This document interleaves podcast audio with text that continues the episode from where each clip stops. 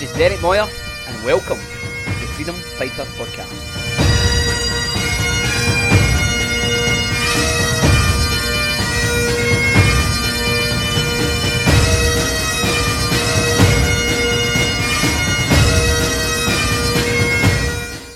Welcome, guys, to this week's Freedom Fighter Podcast.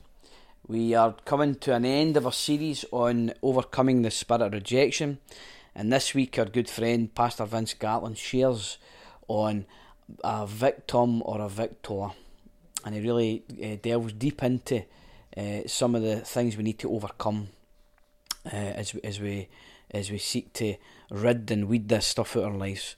So, be blessed, guys. Now, this morning, as we sung that first worship song, when all I see is the battle, and you see the victory. I see ashes and you see beauty.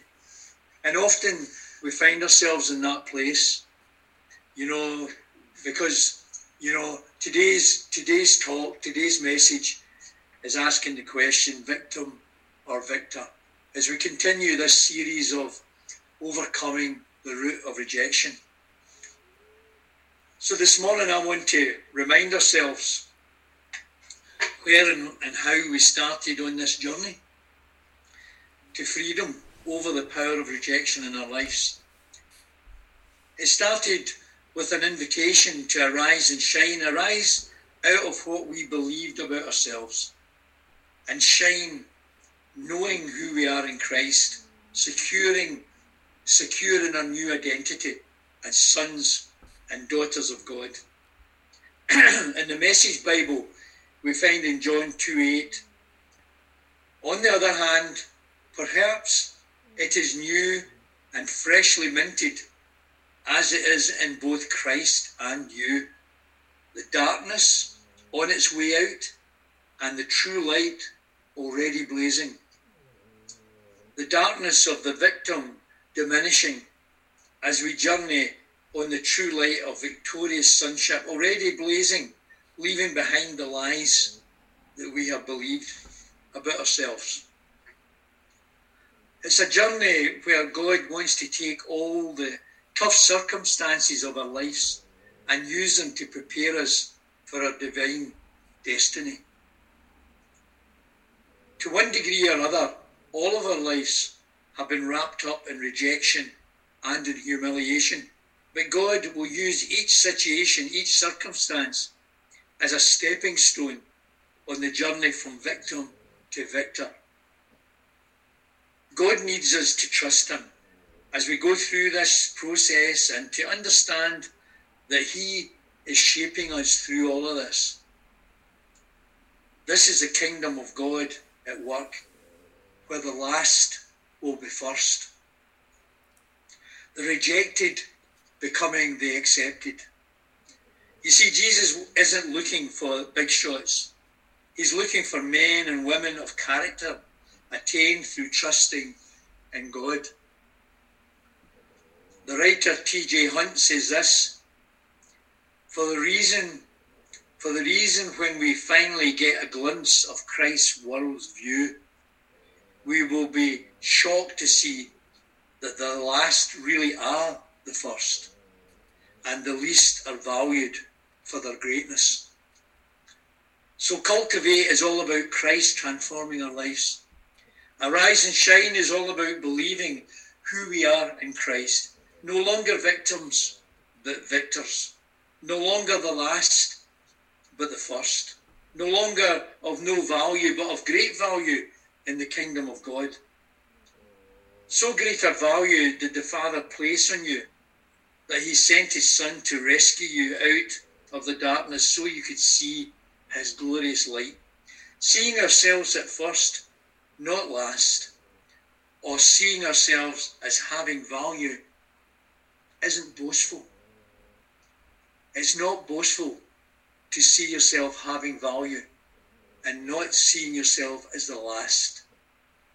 Seeing ourselves as first, not the last. In his kingdom, being first means serving. So we are talking about transforming your life and mine. being transformed by God, making us useful in his kingdom. Really, can I really be useful to God and his kingdom? Philippians 1:6, out of the Message, it says, there has never been the slightest doubt in my mind that the God who started this great work in you would keep at it and bring it to a flourishing finish on the very day Christ appears. In the Old Testament, Genesis 32:28, we see Jacob wrestle with an angel and God transforming his life. He gave him a new name, Israel, which means minister, ruler, prince of God, one who serves God. Jesus saw beyond the demon-possessed Mary Magdalene and a greedy tax collector called Zacchaeus. Under Jesus' loving guidance, Zacchaeus returned to the owners 4 times what he stole from them, then gave half of his remaining wealth to the poor. Mary Magdalene, this poor wretched woman, became so devoted a follower of Jesus that she was the first to worship the risen Lord. How would you have judged Zacchaeus, or the robber, or Mary Magdalene's reputation? Do you see how different God's view of things are? Do you see how differently God views people than the way we do? Or to see others as God sees them. You see, God sees you and me at the other end of our mess. He sees us already transformed. He sees us no longer a victim of rejection and humiliation, but as transformed victors, secure in who we are as sons and daughters of God. To begin to see ourselves and the world around us through God's eyes means that our vision must be holy and transformed by him. A place where we are set free from sin, able to listen to God's voice and hear him speak to us through other Christians. Let's look at some foundational truths about the transformed life. It's only in Jesus we will find fullness of joy. I'm sure all of us have looked endlessly at other places, but the foundational truth is, it's only in Jesus that we will ever find a fullness of joy. It's only in Jesus that we find life. It's only in him that we find acceptance and fulfillment. It's only in Jesus that we find real reason to be alive. And it's only in Jesus that we can ever find true freedom. Remember the story of the disciples in Mark 9:35 as they walked towards Capernaum? I'm sure you all know it very well. They were arguing which one of them would be the greatest. Jesus used that situation as an occasion to explain to them the true nature of spiritual greatness. He sat them down. I really like that. The fact he says, come on, sit down, guys. I've got something important I really need to discuss and something you really need to understand. So come over and sit with me so I can talk to you.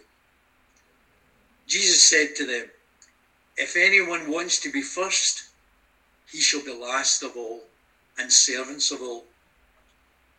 In the world, greatness or success is often achieved by ambition and greediness. In God's kingdom, grasping and self-exaltation will never achieve greatness, at least for very long.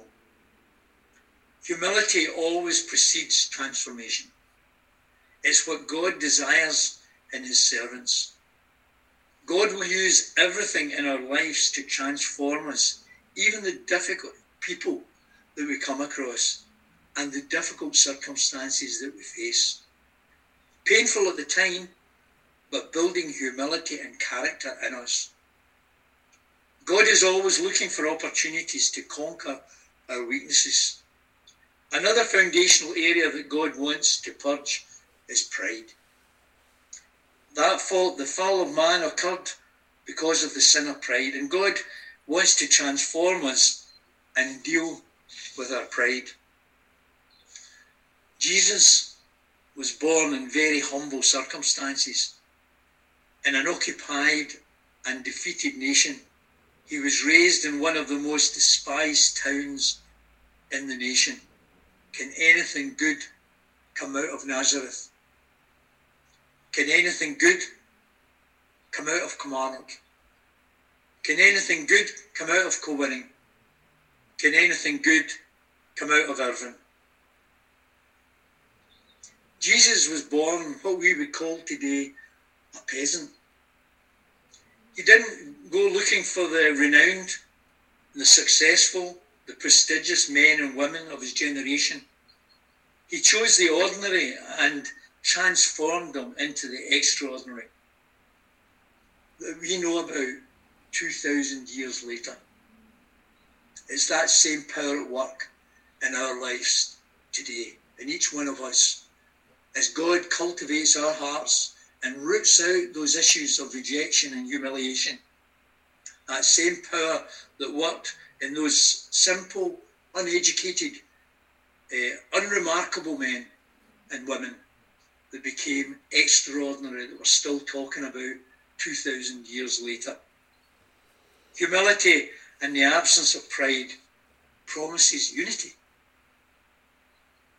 Pride fragments the body of Christ. Sadly, I've seen too many times pride and a lack of humility destroy churches and ministries. Pride sees only the individual. Instead of cohesion and unity, it desires prominence. Humility produces peace, which leads to unity among believers, which is what God desires in us and through us. Ephesians 4:1-3 says this: I, therefore, a prisoner of the Lord, beseech you to walk worthy of the calling for which you have been called, with all lowliness and gentleness, with long suffering, bearing with one another in love, endeavouring to keep the unity of the Spirit in the bond of peace. Proverbs 17:27 says this: He who restrains his words has knowledge, and he who has a cool spirit has understanding. And Proverbs 14:13: A tranquil heart is life to the body, but fear, anger and bitterness is rottenness to the bones. It's all about transformation. It's the work of the Holy Spirit to help us more and more reflect the image of our Lord and Saviour, Jesus Christ. It's all about cultivating our hearts by getting into God's Word, by developing our ears to hear, by being daily in God's presence, by being always ready to forgive others as well as ourselves. Forgiveness is another foundational truth. It's like a balm applied to a burn. It soothes and it heals. Patience. How patient has the Lord been with us and continues to be. Be patient with others and yourself. Patience tempers us. We need to have a lifestyle of patience and integrity. Many, especially the younger you are, the Lord is... I think many of us, when we're younger, we really struggle with patience. But the Lord wants us to have a lifestyle of patience and integrity. The Lord is just as interested in developing our character is helping us cultivate our gifts. God's kingdom is upside down to the world. We're surrounded by the values of the world every day. We're bombarded by the media with its values. It's an all about me world. Thank God he's shown us a different way to live through the transforming power of the Holy Spirit, where we can be truly free, truly and fully human. So let the transformation begin. We're almost at the end of this series of rooting out the spirit of rejection in our lives.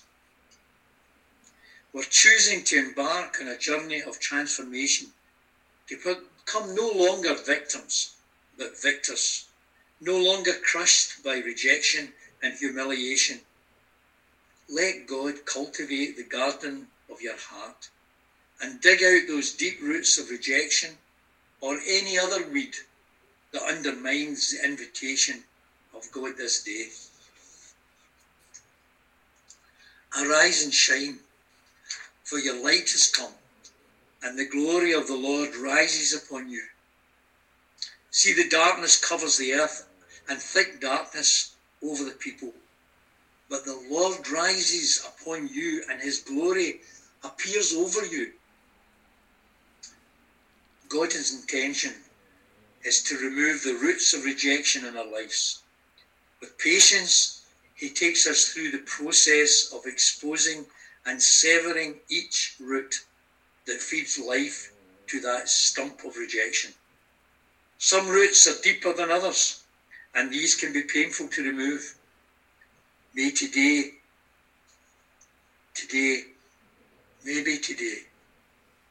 is time to trust God and to allow him to dig deep and remove anything that stands between you and your God-given destiny, where you can become all that God intended for your life from the very beginning.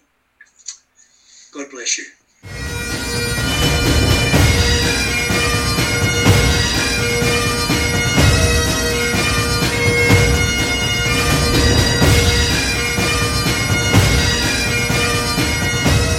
This has been the Freedom Fighter Podcast. Thanks for listening, everybody.